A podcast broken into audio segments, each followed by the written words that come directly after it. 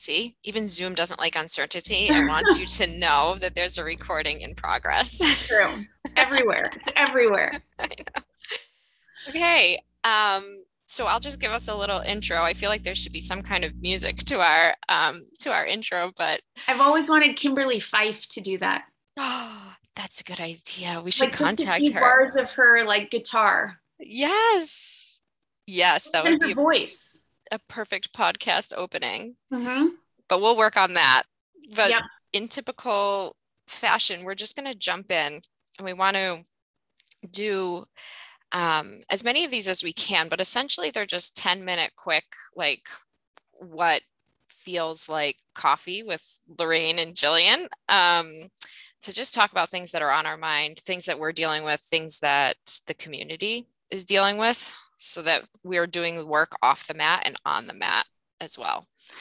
And so today we wanted to hop on and talk about uncertainty, uncertainty, because it feels like it's everywhere and it has been everywhere for what, 18 months? Forever. Well, forever. that is right. Forever. Right.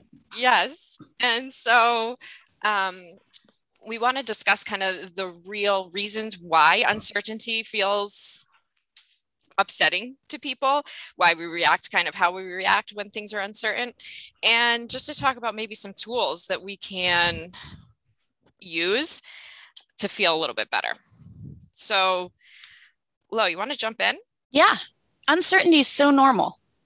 Our brains crave answers. We crave boundaries. We crave our ability to move forward is really based on the answers that we're looking for. And if we can't find it, we just keep searching and searching. It's like that spinning wheel on your computer, searching, searching, waiting for more. And then that creates a feeling of anxiety or overwhelm. And so, what we've done, I think, a lot and really well at LPY, first, the physical practice has a great way of getting your brain and your body together in a place that actually is certain. And the place where things are certain is in the moment. And so, when you can trust your breath, right, there's this amazing faith in knowing that with a breath in will come a breath out and they follow one after the other. And so, when you can be there, there really is this ability to trust, like, I'm okay, things are fine, I can get through this little by little. And so I think a, a really big piece of this is creating these bite sized moments or pieces where you feel really safe. And like I've said, yoga does that, meditation does that. And it also allows you to dance with this idea of like, oh, it feels crazy. Uh oh, what do I do? I, I don't know what's happening. What's next? Where are we going? Those things are okay. And so instead of making them feel like I'm not normal, why am I always feeling that way? You start from like, oh, here it is. Like there's my dear friend searching for certainty. That's your brain. I'm fine. I can handle this. I've handled it since the beginning of time. There were never any answers of what was going to happen tomorrow or the next day. So we're actually good at dealing with uncertainty. We have to give ourselves credit. And I think meditation does that, yoga does that, breath work can do that and then they work together and then you're okay Yeah, I it's so funny because I knew we were going to talk about this, but but even as we begin talking, you know, like I say, oh, there's a, a lot of uncertainty, and you're like, yeah, every moment, essentially, and it's so true. Like you never know what's going to happen, and so no matter what is happening, it's that if you're taking the next breath in, like right, you're here, and and it is okay, and it's but it's hard really to come out of the spiral of the thought patterns, I think. And that's a lot what I deal with. I think I've noticed it a lot over the last 18 months, kind of with the business, and there Mhm. being so many um, moments where masks on, masks off, closed doors, open doors. will people come? Will they not? And it's essentially all forward thinking. It's Mhm. all um, in my head, kind of. Obviously, you have to navigate it, but it, it's going to get navigated no matter what. Mhm. It's just how much you're um, ruminating on it. And the thing that I think is helpful for to me is to understand the science behind behind it. I like Mhm. to to know kind of why my body's reacting in the way that it's reacting or my mind. And so we talk a lot about neuroscience. We don't get to talk enough about neuroscience in uh, yoga class, but it's the reason why yoga feels so good. And I think it's so, I love it that understanding that your brain mm-hmm. is built essentially to constantly scan its environment for trouble, right? That's mm-hmm. so that we can stay alive. You essentially, if you're doing that, you're greatly evolved. Right? Yeah. That's why you're here, right? Because the people before you might not have been scanning as correctly as they as they could have been. So consider yourself one privileged and and and happy that you are able to scan. Evolved, wise, yeah, survival. Exactly.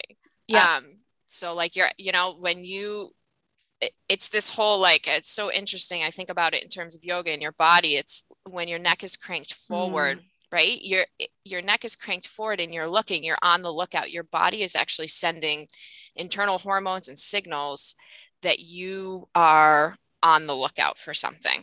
Yep.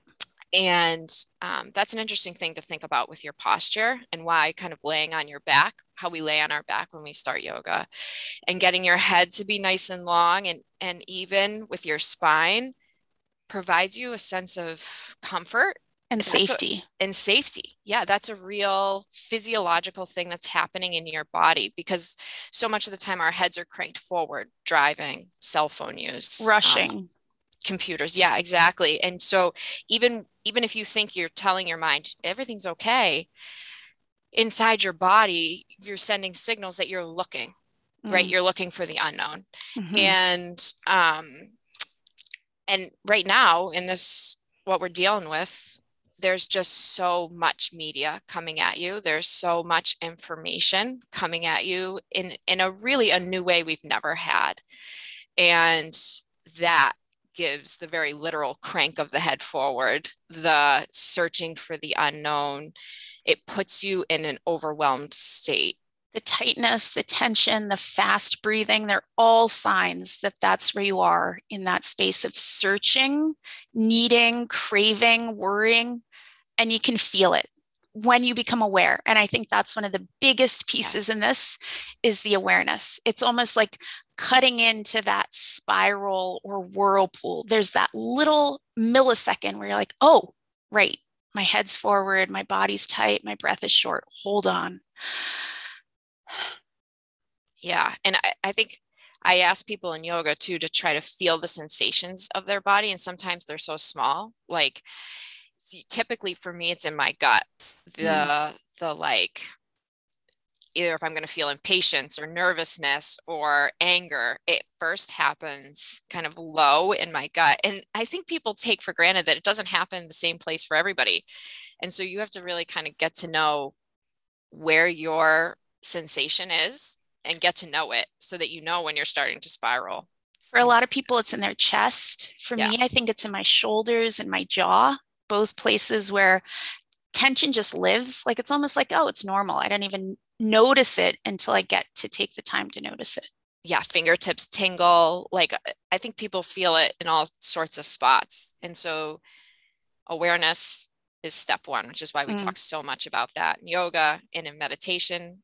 Meditation it gives you time to to actually slow down and feel, um, to understand kind of, oh, this is my body. It wants to know something. It's not going to know it right now. What can I know? And that's the next breath, right? Yeah, there's a phrase that I picked up from another teacher that I really liked. You can see the panic, but you don't be the panic. And it makes me think of mm-hmm. meditation a lot like, oh, there it is. That's me panicking. That's what it feels like. But I don't have to step into it and react out of it. I can just see it and so I think that helps with that fear of like, now what do I do with it? Nothing, just see it. It's there. You're normal, you're human. It's okay. Yeah. Yeah, I love that. And um, I'm actually going to have to cut us off because I we wanted to stay at our 10 minutes. it's really yeah. hard to stay at 10 minutes. We can go on forever. But I before we do, um, you know, if you haven't tried to do meditation and you get there and it gets into a place where you feel more anxious kind of where i take it step one is with breath work just count your breaths so just count your inhales and then count your exhales and see if that can get you into a place where you can appreciate the moment for just a second. Um, Another really simple place if breath makes you anxious at all is something like your hands. Just clench really tight, tight, tight and release. Mm-hmm. And even that, it can be your feet. Feel them on the ground, press, press, press, and then let them relax a little bit. So, places where it doesn't feel like you have to do anything to change it, you actually get to go into it, explore it, feel it, and then can it release after it's tightened. Great. Yeah. And then get to yoga. At all costs, run to yoga. All right, Hurry. thanks, okay, Jill. Thanks. Oh, good. I think